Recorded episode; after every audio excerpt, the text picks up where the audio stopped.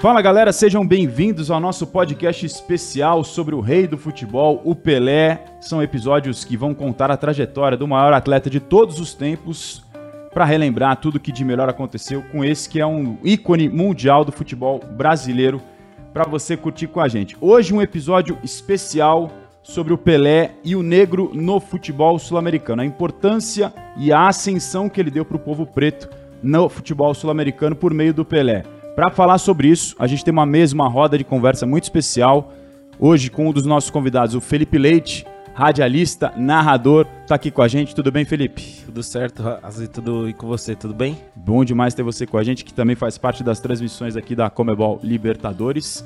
Dai Natália, que já é do nosso time, todo mundo já conhece, reforço para a temporada 2022, tudo bem, Dai? Tudo certo, Razan, como você tá também, primeira vez aqui, né, pra gente falar sobre o maior de todos os tempos, né, mas tô feliz, mas o pessoal já me conhece já, então tá tranquilo. Dai Natália, figura carimbada dos nossos conteúdos aqui da CONMEBOL Libertadores. E convidado mais do que especial que tá com a gente hoje, o Marcelo Carvalho, diretor executivo do Observatório da Discriminação Racial do Futebol, um órgão que talvez tenha um espaço de trazer informações que para muita gente são inéditas e que colocam uma luz sobre um tema tão importante no principal esporte do país. Marcelo, meu xará, obrigado pela tua presença, seja muito bem-vindo. Eu que agradeço a oportunidade de estar aqui e de falar de Pelé, né? Um grande homem negro que influenciou milhões e milhões de brasileiros. Eu vou fazer a pergunta para vocês três aqui, que eu já fiz para vários dos nossos entrevistados, da nossa resenha, durante os nossos especiais do Pelé. Qual é a primeira coisa que vem na cabeça de vocês quando se fala em Pelé? Começando por você, Marcelo. A primeira coisa que vem na minha cabeça é a minha infância, onde eu escrevi uma pequena história chamada Pelézinho, onde eu me via adulto, jogador de futebol, e sendo consagrado um grande jogador de futebol e dando para minha família a possibilidade de mudança de vida, né? Mudança de vida econômica. Porque o Pelé foi e é essa grande inspiração para a comunidade negra. Então, quando você fala de Pelé, você vai me levar para minha infância e da possibilidade do sonho que eu tinha em ser jogador de futebol. E essa influência, claro, é muito por conta do Pelé. O legal aqui é que a gente tem algumas gerações diferentes. Quantos anos você tem, Marcelo? Eu tenho 49 anos, não vi o Pelé jogar, né? Mas ouvia falar de Pelé, né? Certamente na família era um assunto presente, amigos, enfim.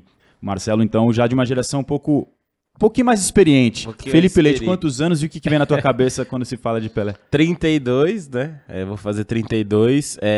Pelé, pra mim, sempre foi uma entidade. Acho que se fosse definir ele em uma palavra, seria isso, assim.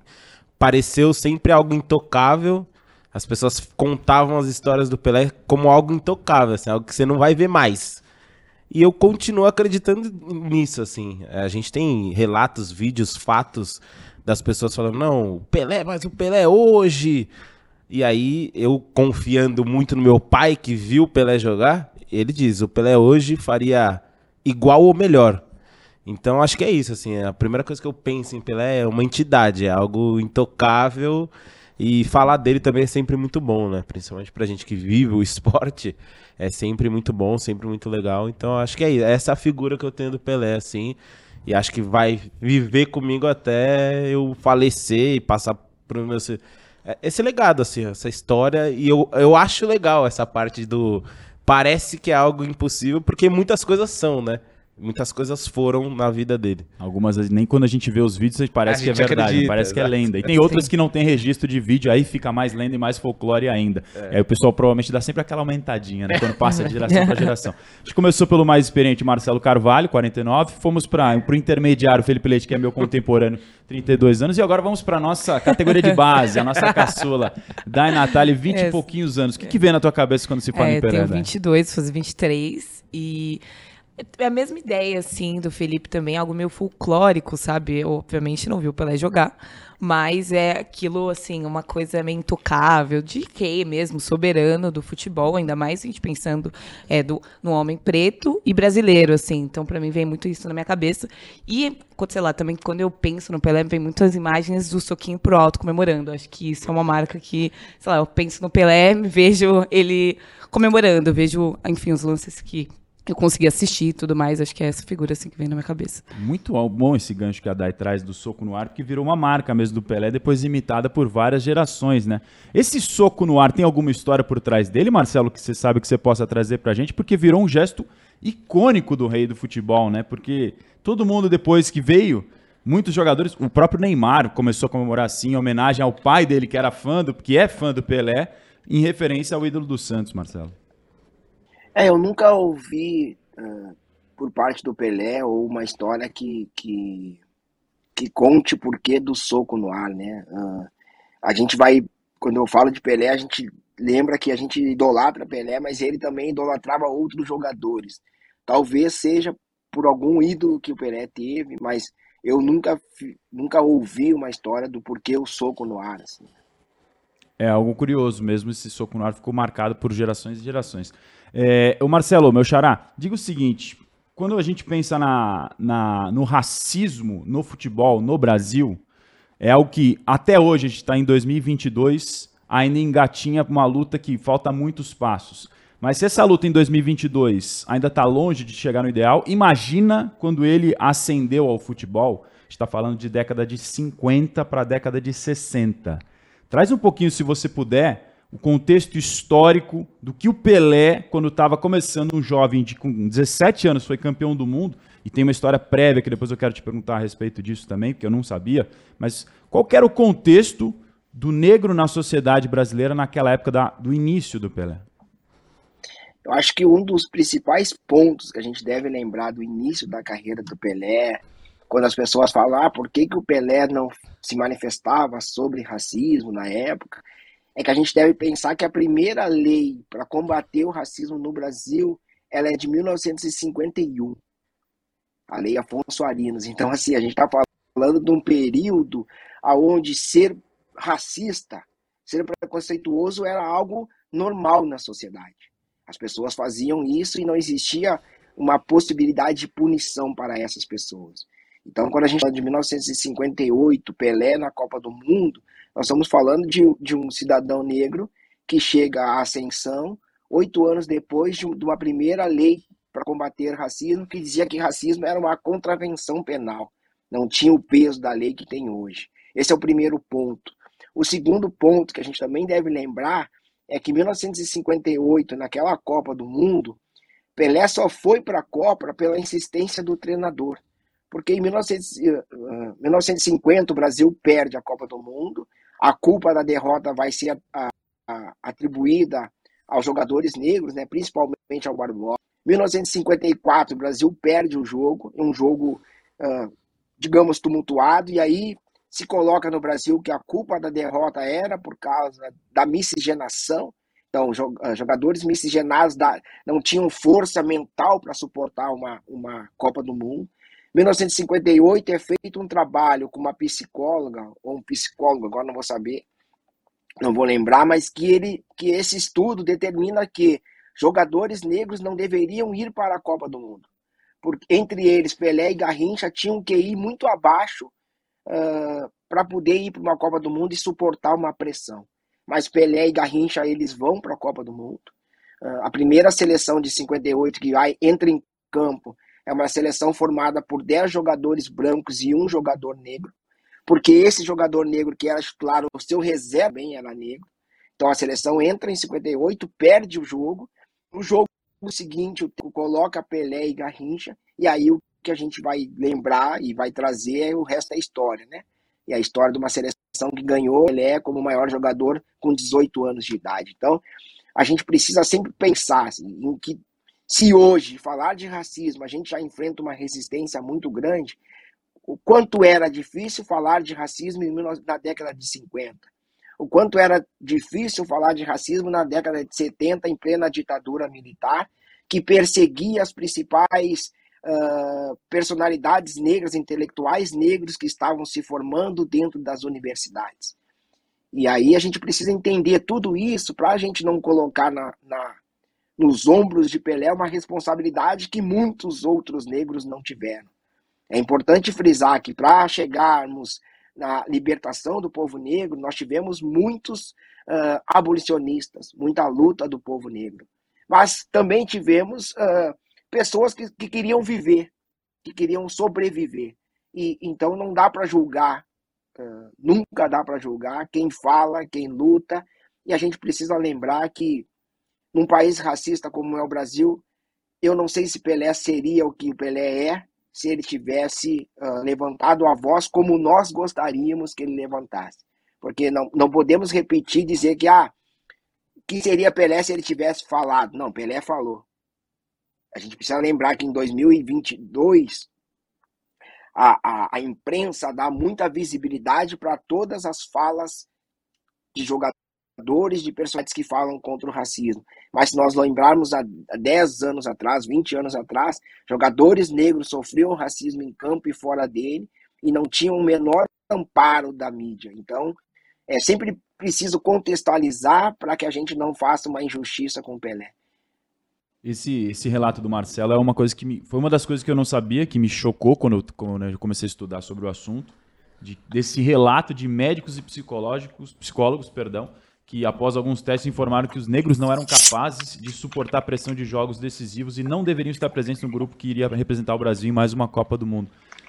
É um negócio chocante, né, Dai? Não, com certeza, e vai até um contraponto até, porque ao mesmo tempo que essas mesmas pessoas acreditavam que jogadores negros não tinham capacidades psicológicas para aguentar, também são as pessoas que acreditam que pessoas negras elas devem, inclusive, fazer um trabalho mais braçal. E também aquele imaginário de que sempre aguentam pressão e aguentam dor, suportam dor, né? Então, é mais um relato aí que, de fato...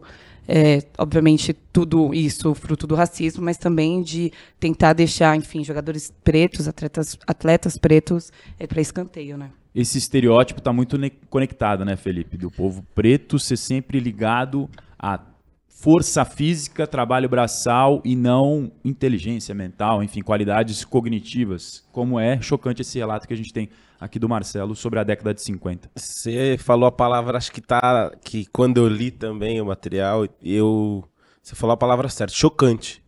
É um choque, você lê isso e você fala, não é possível que algum profissional teve a capacidade de atestar algo assim, é chocante. Mas é como o Marcelo disse, na época era normal. Você ter uma lei, uma contravenção em 1951... Você teve o que aconteceu com Barbosa em 50, relatos em 54, então realmente assim, é chocante, mas pelo outro lado, você começa a pensar que a partir de 58, essas mesmas pessoas têm que começar a engolir e ver muita coisa, né? Então quando a gente fala em capacidade intelectual e a gente vê lances geniais do Pelé, a gente começa a olhar para essas pessoas e falar, não, peraí, acho que a capacidade intelectual tá faltando do outro lado, né? Mas realmente é chocante. Hoje em dia você imaginar algo assim, você não consegue, né? Você não consegue pensar que um profissional hoje vai atestar que eu, por exemplo, ou a Dai, ou qualquer outra pessoa não poderia estar fazendo certo tipo de trabalho, não. Tem que estar ali no trabalho braçal, né? Então choca mesmo, assim, pensar, e aí é o que o Marcelo falou, né? Porque muita gente fala essa coisa, não, o Pelé não se posiciona, o Pelé não fala o que ele... Cara, como é que é viver num mundo daquele, né? Como é que era? Você tá vivendo aquilo ali, aí as pessoas falando aquilo, ele obviamente sabia que as pessoas falavam aquilo, e ele continuar naquela excelência dele, né? Porque o Pelé, ele foi ascendendo através do futebol, mas puramente pela excelência. Porque há 8 anos atrás, culparam um goleiro negro de uma derrota. Então, como é que é viver nisso, né? É essa parte que talvez me choque mais. As pessoas não conseguem imaginar, porque eu consigo imaginar. Porque eu vivi situações, a Dai viveu situações, o Marcelo, a gente estava falando aqui antes, viveu situações. Então, eu consigo tentar imaginar como que deveria ser. As pessoas que às vezes apontam o dedo não conseguem se imaginar. Isso também choca. O que o Felipe falou é importante, Marcelo. Nesse contexto, falar é secundário. Só existir já é ser resistência num ambiente tão hostil como esse, né?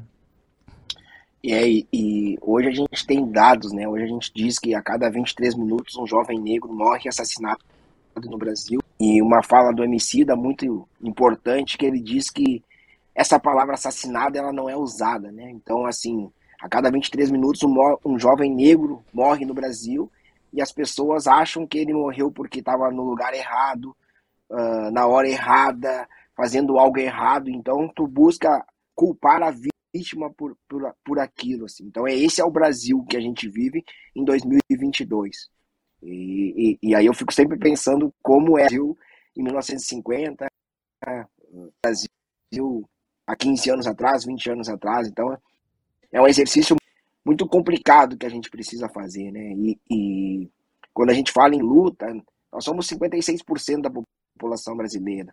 Se de fato a gente tivesse conseguido nos unir para lutar contra a desigualdade, nós teríamos muito mais força. Mas a gente precisa pensar, né?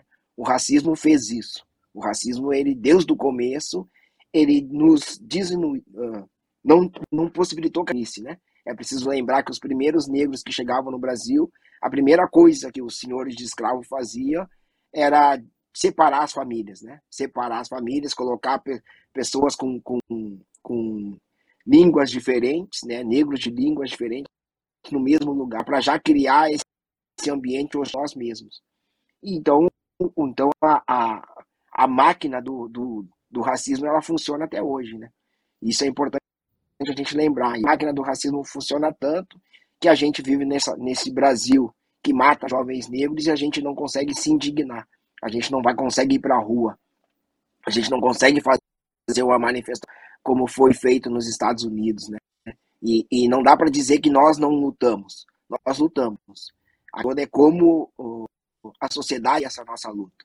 Porque é muito fácil quando a gente vê no Rio de Janeiro a população indo para a rua falar da morte de um menino ou de uma menina negra e as pessoas dizerem que estão ali porque o traficante mandou, porque estão ali porque estão ali com outro pretexto. Então, assim, é sempre importante lembrar como a máquina do racismo nos mói, né? Como ela funciona até os dias de hoje.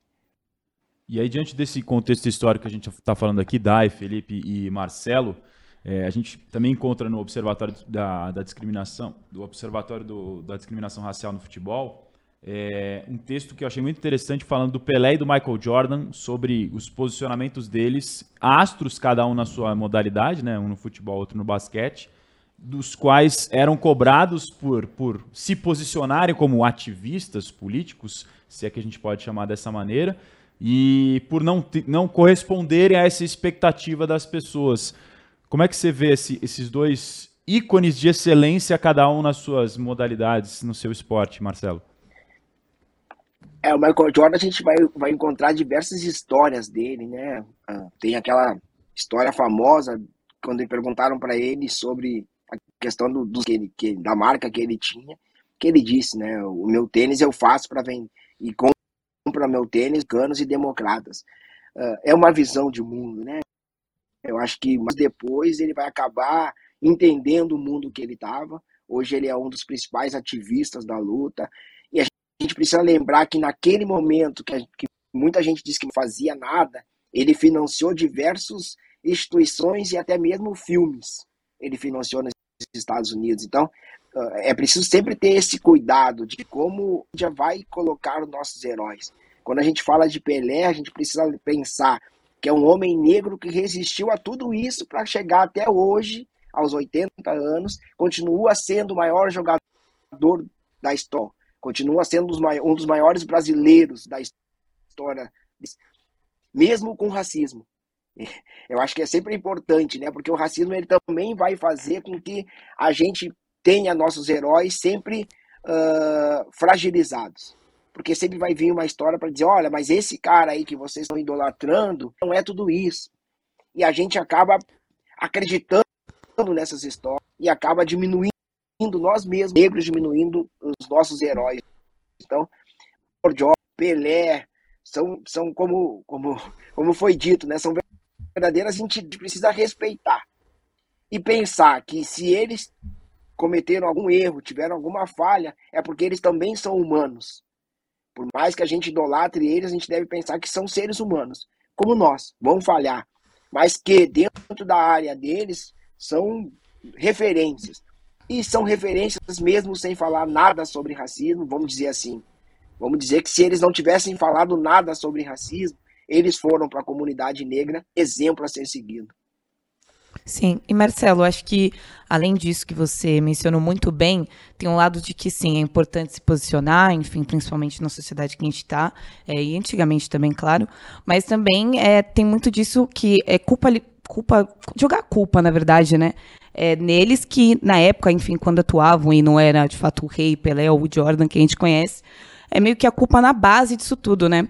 Porque a gente vê, hoje em dia, também, jogadores que se posicionam e que foram boicotados, que a gente pode aqui, o caso mais recente para mim é o do Aranha, por exemplo, né, que enfim, que ele mesmo fala e que teve a carreira muito prejudicada depois, enfim, do que aconteceu naquela partida com o Grêmio e tal, então acho que também tem um lance de cobrar, mas também não pensar que eles são vítimas de uma estrutura e principalmente falando de futebol, uma estrutura que, enfim, os jogadores são a base ali de toda a estrutura que a gente vê, que corrobora muitas vezes para isso, né?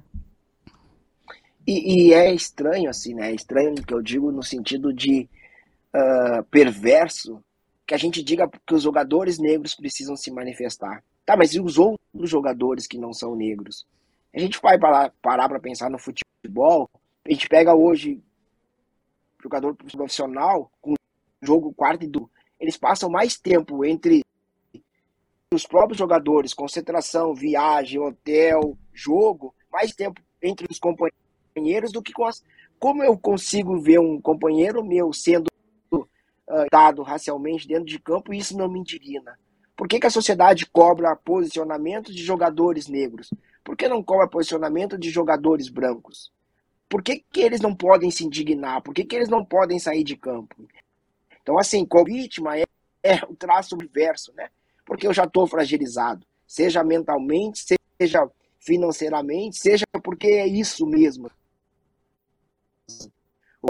E se eu lutar contra o sistema, o que vai acontecer é a porta se fechar. E aí a gente está profissional que está ali lutando para sustentar. Se a porta fechar para ele, vai fazer o quê? Então é por isso que eu digo, né? A gente deveria cobrar muito mais dos clubes, da do que dos jogadores. Esse relato que o Marcelo traz pra gente é importante, né? Sobre os outros também se consternarem, terem empatia com a dor e levantarem a voz para falar, porque normalmente a gente vê um pouco disso que vocês já falaram, a vítima ser culpabilizada e ela sofrer a consequência de uma denúncia, né? Como é que vocês veem isso, Felipe Dai? Me lembrou um caso. Primeira vez que eu sofri racismo, eu tinha 17 anos. Racismo, assim, de ver outra pessoa me ofender, assim. Obviamente que antes, durante a minha infância, eu sou filho de pais adotivos e eu lembro muito bem de eu estar andando com a minha mãe no shopping e ela responder diversas vezes, assim, ah, não, o pai dele é negro? Não, não é, ele é filho adotivo. Assim, diversas vezes eu lembro disso. Mas a primeira vez eu tinha 17 anos. Foi durante um torneio e a pessoa fez o gesto de macaco e aí eu lembro de antes de eu reagir, a primeira situação foi essa, eu fiquei em choque, assim, eu não acreditei, e antes de eu tentar reagir, amigos meus reagiram por mim e aí eu fiquei assim, eu fiquei com essa dúvida, né, na cabeça, pô, será que não era eu que devia ter falado alguma coisa primeiro, outras pessoas me defenderam? E isso pra mim ficou essa coisa, né, na minha cabeça. E aí entra realmente no ponto que o Marcelo falou. Depois, falando com esses meus amigos, e até hoje, eles falam, não, cara, mas você é nosso amigo, você era nosso parça ali na hora, a gente tinha que fazer algo por você, assim.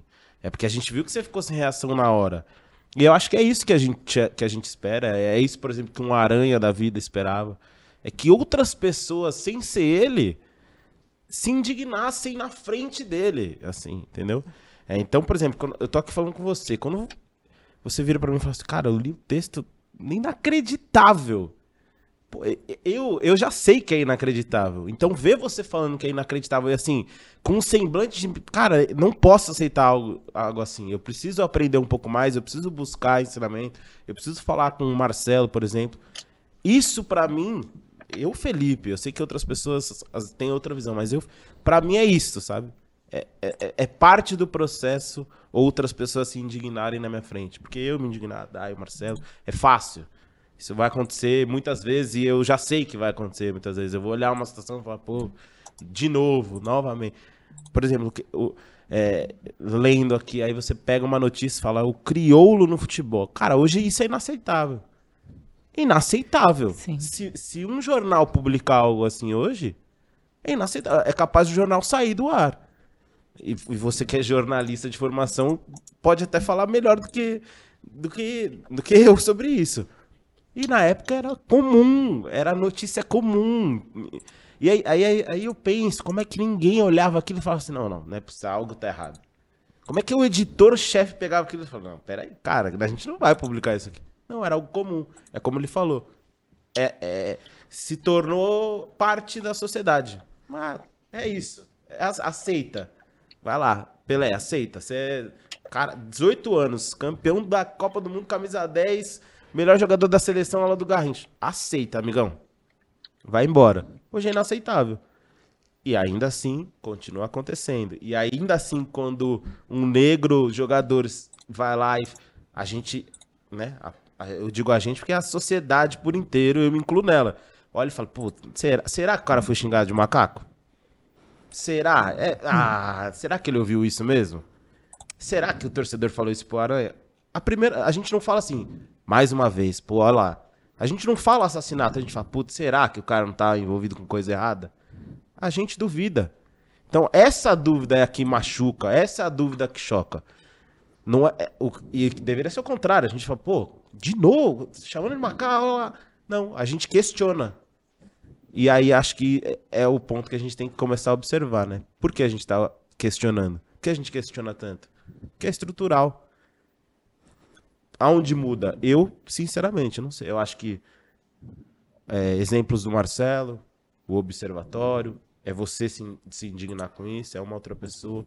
Não eu, não a Dai, não o Aranha, não o próprio Pelé disse. Continua pior. A gente tem mais informação e continua pior. Então, então é isso, é outra pessoa tomar a frente e se indignar com aquilo. É talvez o zagueiro olhar pro árbitro e falar assim, ó, tá falando ali pro Aranha, e não o Aranha virar. Porque o Aranha falar gera uma dúvida, gera o ponto de interrogação. O Edenilson questionar, pô, eu acho que eu ouvi ele falando macaco. Gera essa dúvida. Talvez se fosse o próprio jogador do Inter, ou o próprio jogador do Corinthians virar e falar assim, cara, eu acho que ele falou. Infelizmente, porque o que ele falou acontece, todo mundo erra, todo mundo é plausível de errar. Eu, na hora de uma narração, posso usar um termo que não é mais aceitável, e eu posso errar. Mas, quando eu falo, quando eu questiono, quando eu falo, putz, sofri racismo. Sofreu mesmo? Ele não tava brincando? Não, pô, carinhoso. O cara te chamou, tava brincando, pô, é jargão, acontece. Não, cara, entendeu? Eu acho que esse é o ponto principal de toda essa discussão, assim. É quando que vai deixar de ser dúvida e vai passar a ser exclamação. E aí inibe um pouco a denúncia, né, Dai? Ah, com certeza. Acho que, além do esporte, que a gente sempre fala e a gente sempre acaba afirmando aqui, vendo diversas vezes como, enfim, algumas coisas que acontecem ali no âmbito de jogo, fora dele, acabam não sendo levadas a sério, né, no esporte, mas no nosso dia a dia também. Às vezes, não, vamos deixar para lá, é por medo da represária, de às vezes de olhar para o lado e, de fato, não ser compreendido, né, de não se sentir se sentir coagido, acho que essa é a palavra mesmo, sabe, de, enfim, de denunciar, de ir atrás do que é de fato certo, né? Mas é de fato que eu, pelo menos pessoalmente, procuro fazer, e isso até com os meus amigos que também são pretos, é praticamente fazer como se fosse uma bolha de acolhimento, sabe? Porque, obviamente, é necessário a gente ser combativo e tudo mais, só que, ao mesmo tempo, e isso também é o que me pega muito de cobrar posicionamento de atletas negros, é entender também como que tá o psicológico do cara, né? Porque falar sobre racismo e falar sobre tudo isso também é acessar dores e traumas e acontecimentos passados que, de fato, é uma situação para cada pessoa preta, que muitas vezes não sofreu um ato explícito, mas é aquilo de, ai, meu, não vou entrar num mercado sem comprar nada. Ai, eu me sinto mal de frequentar certos lugares. Ah, tô insegura com o meu cabelo, por exemplo, que meu cabelo foi uma situação da minha infância, assim, por muito tempo. Hoje em dia, não mais, mas depois de muito trabalho, assim, mas, enfim, são todas essas coisas, eu acho que a gente precisa trabalhar e atualmente é, de fato, saber como acolher essas pessoas para que se tenha um ambiente confortável para que haja essas denúncias e porque ela não tenha medo de se posicionar. E aí, no caso dos jogadores, é para que eles não tenham medo de ter a carreira comprometida por conta disso, né? Diante de tudo isso que a gente ouve da Dai, do Felipe, do Marcelo, torna ainda mais repugnante e nojenta a expressão do mimimi, que é argumento, entre aspas, eu estou fazendo com as mãos para você que não está nos vendo, de uma profundidade de um pires e vira a palavra para rebater qualquer tipo de situação desse tipo de quem não consegue se colocar no lugar do outro. Ouvindo esses pequenos relatos de vocês, e voltando para a época lá do Pelé, lá atrás, se hoje falam que é mimimi, imagino que era falado naquela época, hein, Marcelo? O Felipe colocou bem, né? O jornal naquela época, ele colocava lá a manchete falando crioulo, se referindo a Pelé dessa maneira, né? 1922, a seleção brasileira vai jogar, passa pela Argentina, e o jornal Olé coloca que sejam bem-vindos os macacos. O jornal Olé vai colocar uma mesma capa, se referindo aos brasileiros como macacos, em 2016. Hoje a gente vê muita gente se referindo aos jogadores negros como crioulos e o argumento é esse, né?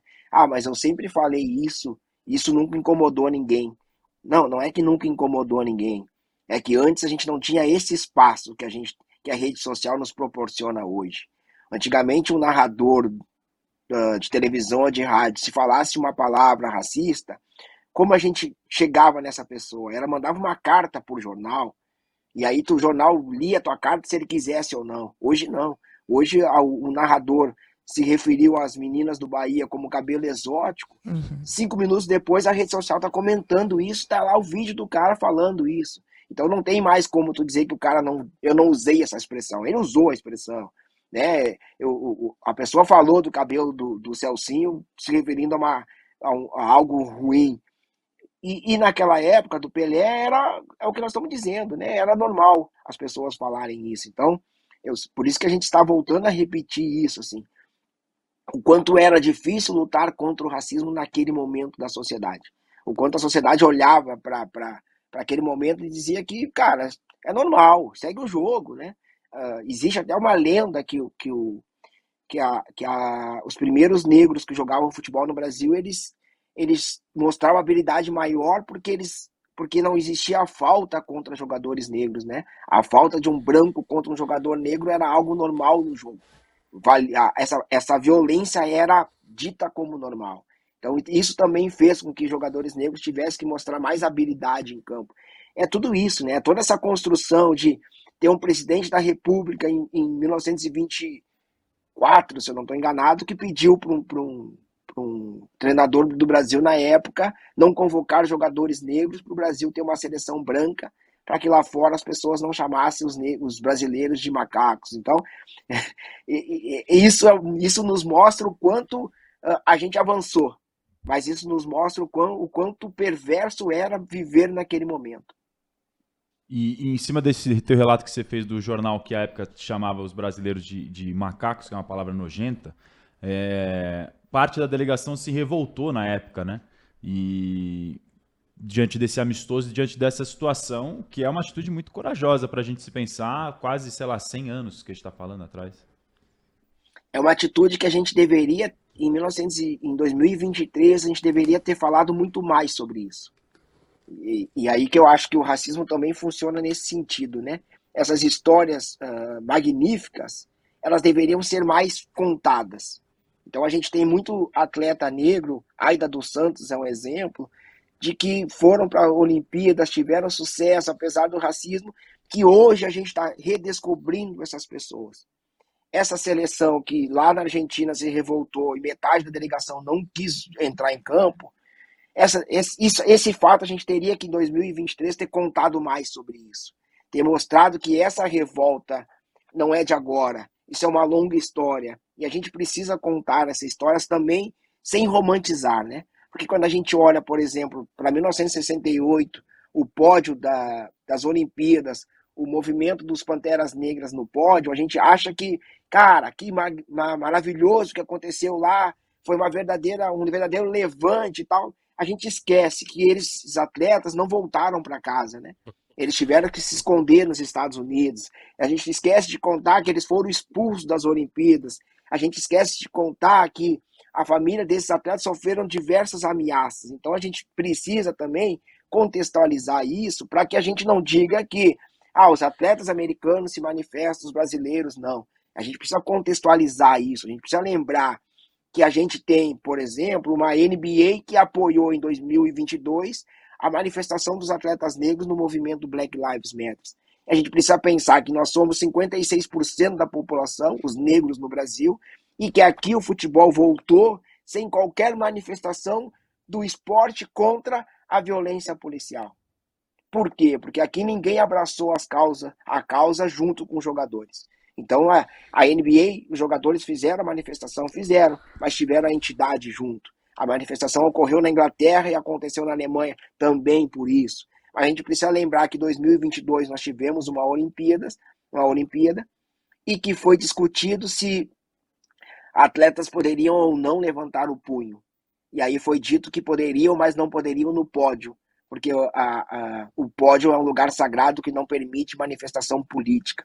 Mas a luta contra o racismo não é uma manifestação política, ela é uma manifestação humanitária. E aí entra isso que você falou, de muita gente ainda achar que hoje é o mimimi. Hoje as pessoas dizem que falar de racismo é direita contra esquerda. Gente, falar de racismo é humanitário. Falar de racismo é uma violência constante contra uma população negra. Isso tudo a gente sempre precisa contextualizar, porque senão as pessoas vão achar que o racismo que a gente está reclamando é só o insulto e o xingamento, e que isso é possível de suportar. Não é possível de suportar. A Dai falou uma coisa que eu sempre penso no observatório, que a gente nunca tenta fazer com que jogadores negros falem de racismo, porque nem todos estão preparados. Porque para muitos falar de racismo vai ser contar um acontecimento da infância, vai ser revisitar uma dor. E a gente não quer isso, né? O Felipe contou da primeira vez que ele percebeu a violência do racismo.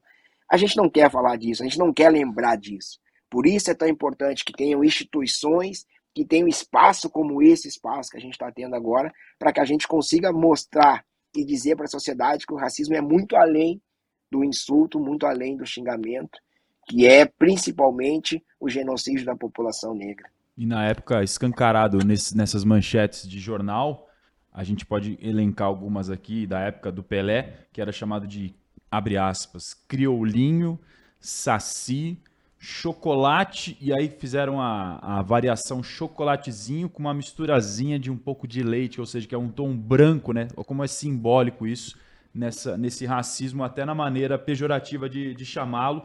E na época, quando o Esmeraldo Tarquini foi eleito primeiro prefeito negro de Santos, a manchete era "Deu crioulo mesmo", um negócio maluco da gente pensar, como o Felipe disse há pouco, que é impensável para os dias de hoje.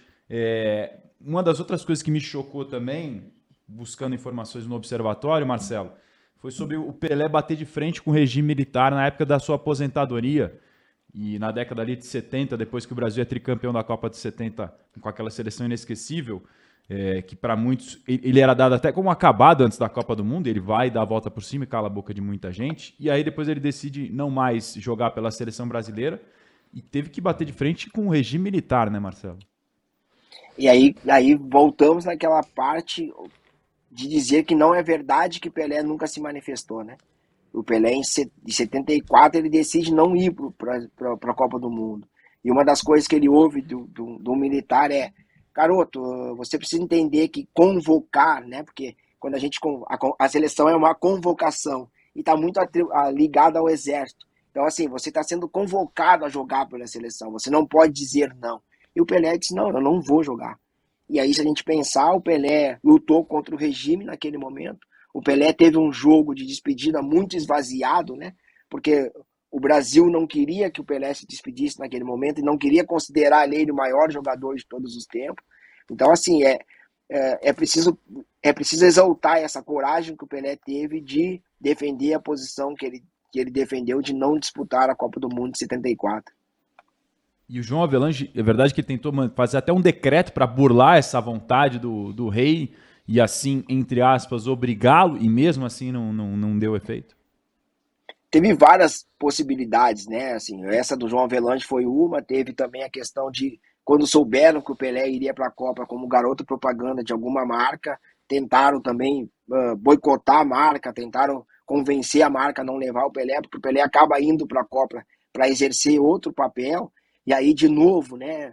A gente vai pensar no Pelé exercendo outro papel na Copa do Mundo, é ele mostrar para a comunidade negra que existe outras possibilidades.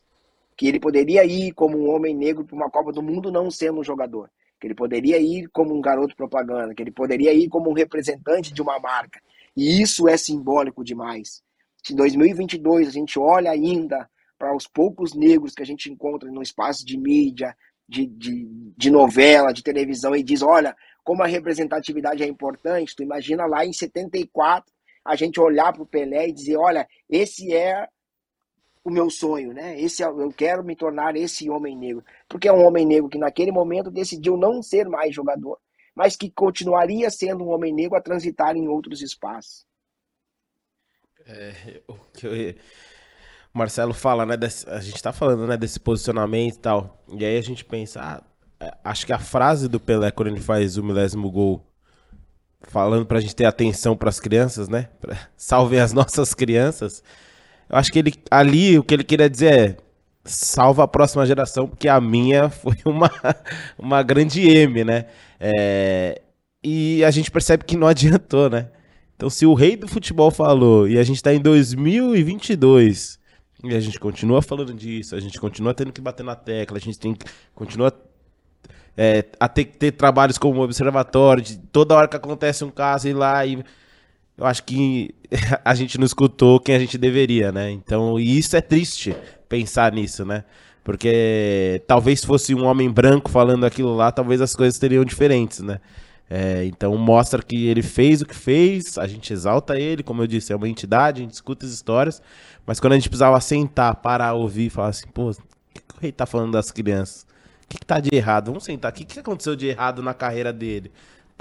Isso, elencar e passar adiante, porque eu não ouvi, eu estudei, eu fui para a escola, eu tive uma boa formação, eu não vi histórias dessas que eu deveria ter ouvido, que hoje eu sei, que hoje eu tenho conhecimento, eu não tinha quando eu tinha 10, 11, 12, 13, a minha formação não teve essas histórias. Por que não teve essas histórias, né?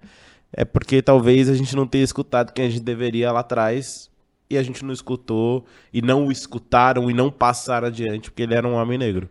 E essa falta de representatividade é vista no próprio futebol, né? Porque, às vezes, até a maneira como lidar com casos como esse, talvez também seja pela falta de representatividade de pessoas no âmbito de poder, de quem toma o processo de decisão, seja até em cargos como treinador, que é raríssimo, a gente vê na Série A, por exemplo, do Campeonato Brasileiro, ou mais adiante, dirigente, acho que é muito mais raro, né, Dani? Sim.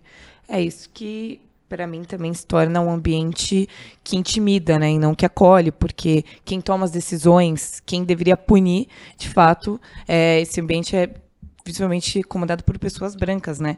Então, é por isso que a gente acaba criando um ambiente não agradável, para se posicionar, para denunciar, e também, além das entidades, enfim, de todo esse sistema que a gente pode falar, da imprensa também, né? Claro, obviamente que hoje em dia é muito mais falado, é noticiado, como o Marcelo mesmo falou, as redes sociais, então, obviamente tem diversas problemáticas que vieram junto, mas ao mesmo tempo da denúncia, de tempo real, de ter vídeo a todo momento, e esses vídeos viralizem, enfim, tem todo esse lance também, mas de fato a gente começa a olhar de uma forma maior, assim, de olhar para as redações, ver que a grande maioria das redações é formada por pessoas brancas, enfim, na câmera, em quem apura, enfim, tudo mais, eu acho, em quem escreve, enfim, em tudo, né? Mas a gente entra também em outros detalhes de educação, acesso à ensino superior, enfim, e outras muitas coisas, aí o debate, de fato, fica muito maior, mas acho que é tudo interligado, né? É muito difícil. A gente está falando de esporte, futebol, Pelé, e aí a gente acaba falando sobre punições e imprensa, tudo ligado, exatamente, porque o racismo é estrutural.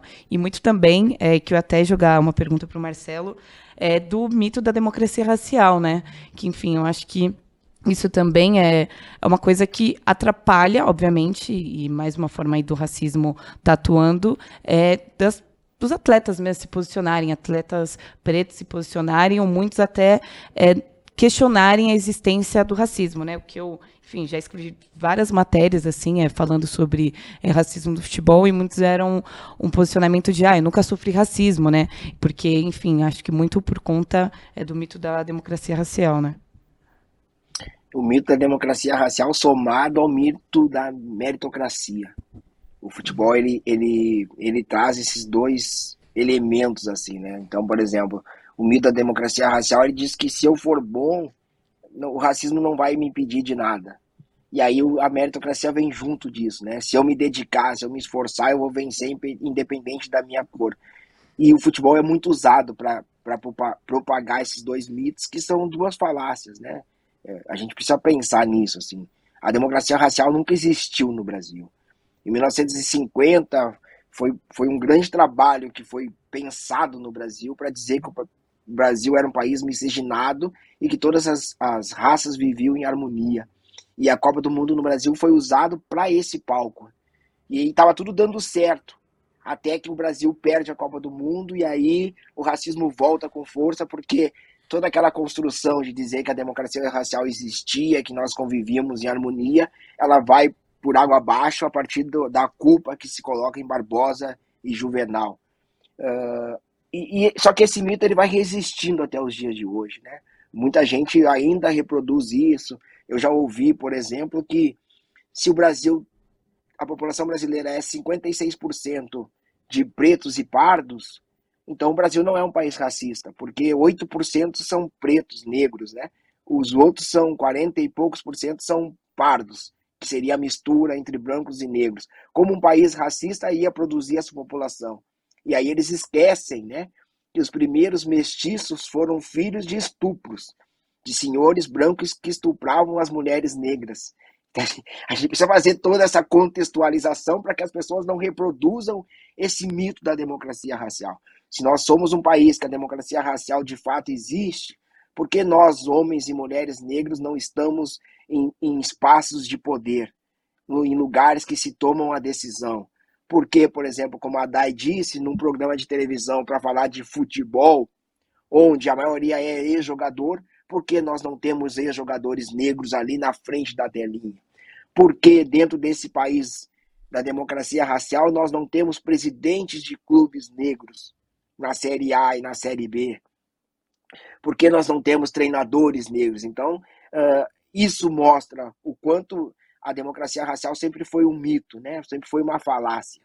E a meritocracia vai junto disso, assim, porque eu não posso achar que é verdade um país que diz que eu consegui chegar e que os meus irmãos não conseguiram porque não quiseram.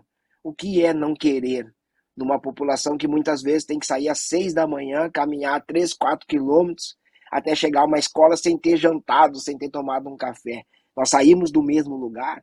Não saímos, né? Assim, Pelé, e aí trazendo para Pelé, assim, e lembrando a composição física de Pelé em 58, a gente precisa olhar para o futebol hoje. Será que os meninos negros, periféricos, subnutridos, hoje têm as mesmas condições de chegar num clube de futebol e jogar? Não tem, né? Porque hoje os clubes também buscam muito meninos altos, meninos fortes. Então a gente também está olhando diferente para as categorias de base. E aí também está deixando de olhar para aqueles meninos negros, periféricos, magricelas, né? Que jogam futebol na diversão. Então tudo isso está mudando e tudo isso faz parte desse país que sempre quis esconder o racismo, né? A verdade é essa, assim, o Brasil sempre quis esconder a presença do racismo, até para poder se vender lá fora como um país da democracia racial, como um país onde todas as raças viviam em harmonia. E aí chegamos em 2014, quando a Copa do Mundo é no Brasil, aqueles casos de racismo com o Marcelo Chagas, o Tinga e o Aranha, no início do ano, aonde o Brasil não soube o que fazer com os casos, aonde a gente vai procurar informação sobre a quantidade de casos de racismo que ocorre no futebol e a gente não encontra essa informação. E o Observatório nasceu por aí, né? Nasceu da gente tentar ter um lugar que a gente diga, olha, os casos de racismo no Brasil a cada ano são tantos. Porque senão a mídia sempre vai vender como um caso esporádico, como um acontecimento isolado. E não é um fato isolado, né? 70 denúncias de racismo em 2019, 50 denúncias de racismo em 2022, 12 denúncias dentro de competições sul-americanas, 11 na Libertadores, nada disso é caso isolado. E você tocou num ponto importante do contexto histórico, né, de como se tentava colar, nessa época da ditadura, o Brasil na seleção brasileira, que era uma marca mundial, o futebol brasileiro vencedor, como começava a ser nessa época do Pelé. E ainda nesse contexto, Marcelo, o que me chocou também quando eu estava lendo a respeito das informações no Observatório, das ameaças que foram feitas ao Pelé em 74, quando ele decide não jogar a Copa, né? Ameaça a família dele lá em Santos, na Baixada Santista, de, se o Brasil não for bem, poderiam apedrejar a casa dos familiares dele, uma coisa assim, por que só com ele, né? Por que só com ele esse tipo de coisa? Eu costumo dizer que tem uma frase que eu costumo repetir, que eu digo que o futebol brasileiro ele não aceitou os jogadores negros, né? Ele tolera os jogadores negros. Então, assim, eu tolero o Pelé, desde que ele faça o que eu, torcedor, o que eu, sociedade, determino. Então, a partir do momento que ele fugir ao script que a sociedade inventou para ele seguir, a gente vai criticar e vai se sentir no direito de insultar racialmente, vai se sentir no direito de dar o ato da violência. A gente está vendo hoje, em 2022, quantos atos de violência de torcedores com jogadores, porque ao longo da história sempre foi isso, né? Se a gente levar lá de novo para 74, para torcedores que se achavam no direito de ameaçar o Pelé e a família dele, é porque isso, no fundo, o futebol nunca aceitou completamente jogadores negros, sempre tolerou que esses jogadores fizessem parte desse mundo. O Felipe colocou lá no começo, por exemplo, como as pessoas olham para o Pelé, né?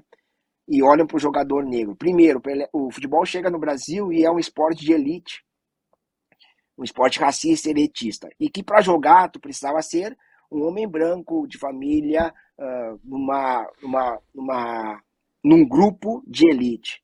Então o futebol era determinado para determinada categoria de homens. Quando o futebol se torna popular, aí a gente vai começar a ver como inverte esse papel.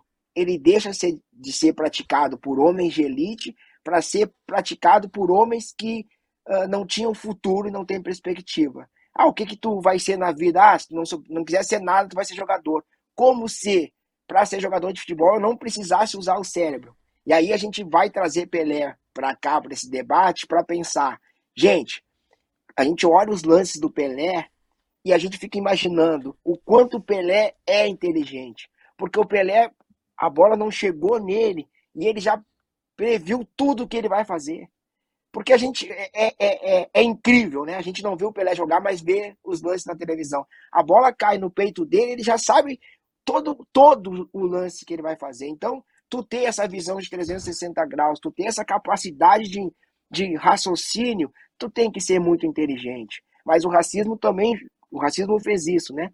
Deixou para hoje a gente achar que quem joga futebol não pensa, quem joga futebol é burro, por isso, né? Mas a gente parar para pensar, Pelé e tantos outros gênios do futebol, os caras são para lá de inteligentes.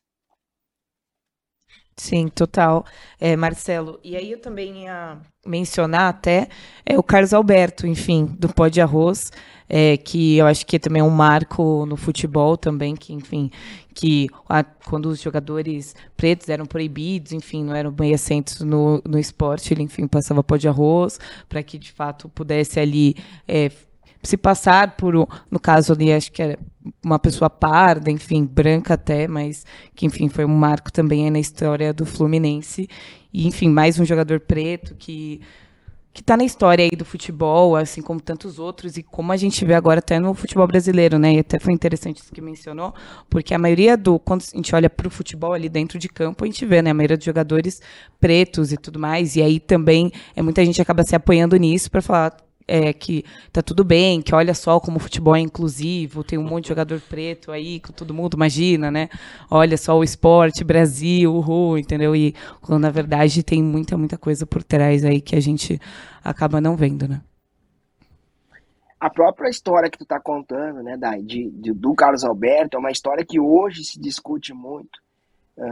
Se ele passava o Pó de Arroz, porque... O Fluminense era um clube que exigia isso, e a gente sabe, por exemplo, ao longo da história, né? E a gente sabe porque a gente vai ler no livro do Mário Filho, né? Então é preciso sempre fazer essa contextualização, assim. Quem contou esses primeiros passos do futebol no Brasil foi o Mário Filho, da maneira que o Mário Filho colocou. Uhum. E o Mário Filho colocou que Carlos Alberto já passava o Pó de Arroz quando ele jogava no América. E ele vai continuar passando o Pó de Arroz no Fluminense. Mas... independente, né, do clube que ele estava, isso era uma prática normal naquele momento. Não só alisar o cabelo, mas não só passar Sim. o Pó de Arroz, como também alisar o cabelo. Como também jogadores negros terem um esforço muito maior de entrar em campo com uma roupa mais bonita, porque a sociedade olhava para eles com um olhar diferente. Se a gente trouxer para o dia de hoje, nada mudou, né? A sociedade continua nos olhando com indiferença, a gente tendo que fazer esforço, como diz o Mano Brown, tendo sempre que provar ser duas vezes melhor para estar dentro de determinados espaços. Sim, tudo, né? Como eu vou me vestir, o cabelo que eu vou usar, até, enfim, relatos pessoais que eles acabam sempre se esbarrando aqui também. Aquele, tipo, eu vou ali na padaria, nunca dá pra ir ali na padaria de qualquer jeito, assim. Tipo, não, a gente não posso ir de qualquer jeito lá, olha onde que eu vou, né? Então, eu preciso me arrumar, isso tudo tá muito no nosso inconsciente também, e de como o racismo opera, enfim, a cada dia. E são coisas, assim, que, enfim, eu não sei a vivência do Felipe nem do Marcelo, mas algumas atitudes, assim, que eu vou perceber muito tempo depois, sabe? Então, eu tô assim, eu falo, meu Deus, por que eu tô agindo dessa forma? Aí eu falo, eu sei porque eu tô agindo dessa forma, ou porque eu evito tal situação, ou porque, enfim, tá no dia a dia, exatamente, realmente é muito difícil, né? Mas também, ao mesmo tempo, eu falo que bom que essa perspectiva de entender, de fato, o que é nosso, e como a gente consegue se proteger, e como a gente consegue se acolher, e também identificar todas essas microviolências, né, que a gente vai tendo, enfim, no dia a dia, entender que o que é racismo, o que isso opera, também é importante para a gente, como pessoas pretas e população preta mesmo no Brasil, consiga se proteger e se fortalecer cada vez mais, né, para combater tudo isso. E levando lá pro futebol, lá para o tempo do Pelé, a gente vai também fazer um recorte muito interessante para aquele momento, que eram os apelidos, né? Antes do Pelé ser Pelé, foram tentar colocar nele o apelido de Gasolina. Estava ligado à questão do petróleo, né? Então, assim, a gente conversou com o Grafite, e várias pessoas conversaram com o Grafite. Do Grafite mesmo. E questionaram para ele, né? Por que o teu apelido é Grafite? Ele não soube responder. E se a gente pensar naquele momento, e até pouco tempo atrás, o quanto de apelidos racistas que tiveram jogadores de futebol é absurdo, né? Uhum. Nunca tinha pensado nisso, verdade, faz todo sentido. Mas isso do Gasolina a gente já ouviu de outras pessoas também, com quem a gente conversou, de apelidos da época do Pelé, Felipe. Quando a gente para pensar e começa a analisar, a gente vai voltando aí com, assim, o Grafite não consegue explicar, e aí a gente tem medo de falar, né? Pô, seu apelido é Grafite por causa dessa sociedade que a gente vive. Então, assim, é muito louco a gente pensar nisso. Acho que essa é a palavra, assim. É muito doido a gente parar para imaginar que tudo isso é por conta da sociedade que a gente quem viveu e se constituiu, porque eu volto nisso, assim, talvez se Pelé fosse um homem branco, do cabelo de topete, dos olhos claros, nada disso teria sido tão importante. Eu acho que essa palavra é importante, porque talvez ele seria só mais um, né? Um bom jogador que passou pela seleção brasileira. E ele se tornar essa pessoa que ele se tornou, esse jogador, esse ícone, essa entidade, como eu disse, sendo um homem negro, a gente imagina que era pra ser, né? Era pra ser, era pra gente estar aqui falando dele hoje, era pra ele ser... E acho que, assim, o Marcelo trouxe um ponto... que eu não pensava antes, assim, e é verdade, eu acho que a gente tem que exaltar muito mais, assim, muito, pensando agora no que o Marcelo falou, assim, acho que a gente julga muitas atitudes não tão boas, né, a gente vai ler textos, algo que me marca bastante do Pelé, quando esses questionamentos, né, putz, será que o Pelé hoje em dia, e a gente pega lances dele, assim, vídeos, né? E outras coisas que você disse que é verdade, que nem tem registrado, e a gente tenta imaginar como que era. Ah, o Pelé faria isso? E aí vamos buscar uma imagem dele fazendo. O Messi driblando 8 jogadores. Aí vamos buscar a imagem do Pelé fazendo igual. Então, acho que a gente merece exaltar muito mais, né? E aí eu falo por mim, talvez, citar mais Pelé... mostrar mais Pelé, ser um pouco mais de Pelé, né, no que eu faço também, porque é uma forma da gente poder exaltar ainda mais os feitos dele numa época que talvez de 10 Pelés, 9 não fariam, né? A gente pensar que as pessoas, quando falam do Garrincha, que também foi um gênio, né, no futebol, e as pessoas lembram, pô, era um bêbado. Morreu porque era um bêbado. A gente não vai pensar no Garrincha como um craque, como um ídolo, né? É muito doido. Então, eu acho que a gente merece falar um pouco mais desse lado, assim, porque faz parte do nosso trabalho, acho, exaltar, principalmente no meu, da Dai, exaltar esses feitos e colocar ele no lugar onde ele merece mesmo. Dai, Natália, Felipe Leite... que... Diga, Marcelo, perdão. Só interrompendo um pouquinho, e a gente precisa também sempre pensar, Felipe, que se Pelé, cara, a gente não defender Pelé, a gente vai defender quem? Tu entende? Exato. A sociedade racista, ela faz com que a gente desacredite na força do Pelé, não defenda Pelé. Mas se a gente não defender Pelé, a gente vai defender quem? Porque a sociedade quer matar todos os nossos heróis, né? Não é à toa que a gente vê várias pessoas contestando o Zumbi dos Palmares, sim, que para nós é um dos grandes ícones da luta contra a escravidão. E a gente vê aí inúmeras pessoas contestando o Zumbi, que não existiu, que tinha escravos. Cara, e é isso, assim, a gente tem que exaltar Zumbi, tem que exaltar Pelé, tem que exaltar esses homens e mulheres negras que ajudaram a construir o Brasil, porque eles são a nossa referência, né? E temos que exaltar Dai Natália, Felipe Leite e Marcelo Carvalho, que nos deram uma aula aqui gratuita para todos nós, ouvintes da CONMEBOL Libertadores, com esse episódio especial sobre a ascensão do povo preto no futebol sul-americano por meio da referência do ícone da entidade, que é o Pelé. Quero agradecer demais a você, Dai, a você, Felipe, por abrir o coração, e você também, Marcelo Carvalho, do Observatório da Discriminação Racial do Futebol, um órgão que traz uma luz tão importante para um assunto tão delicado e que deveria ser muito mais debatido nas escolas, como o Felipe levantou aqui em algum ponto, nas famílias, entre os amigos, nas rodas de conversa, como a Dai falou sobre as bolhas de acolhimento, e como você tão bem nos contextualiza historicamente do que foram parte das lutas que foram combatidas durante tantos e tantos tempos e que ainda a gente está tão longe de chegar a um cenário que seria o ideal, se é que ele existe. Obrigado, Marcelo. Eu que agradeço e feliz demais, né? Feliz demais estar aqui com o Felipe e com a Dai. A gente vê pessoas negras ocupando esses espaços. Eu acho que é a referência que os nossos meninos e meninas precisam para eles consigam acreditar que tudo é possível. E a gente precisa lembrar disso, assim. A gente precisa resistir para mostrar para eles que se para nós foi difícil, para eles talvez seja um pouco mais fácil. porque a gente está aqui lutando para abrir essas portas.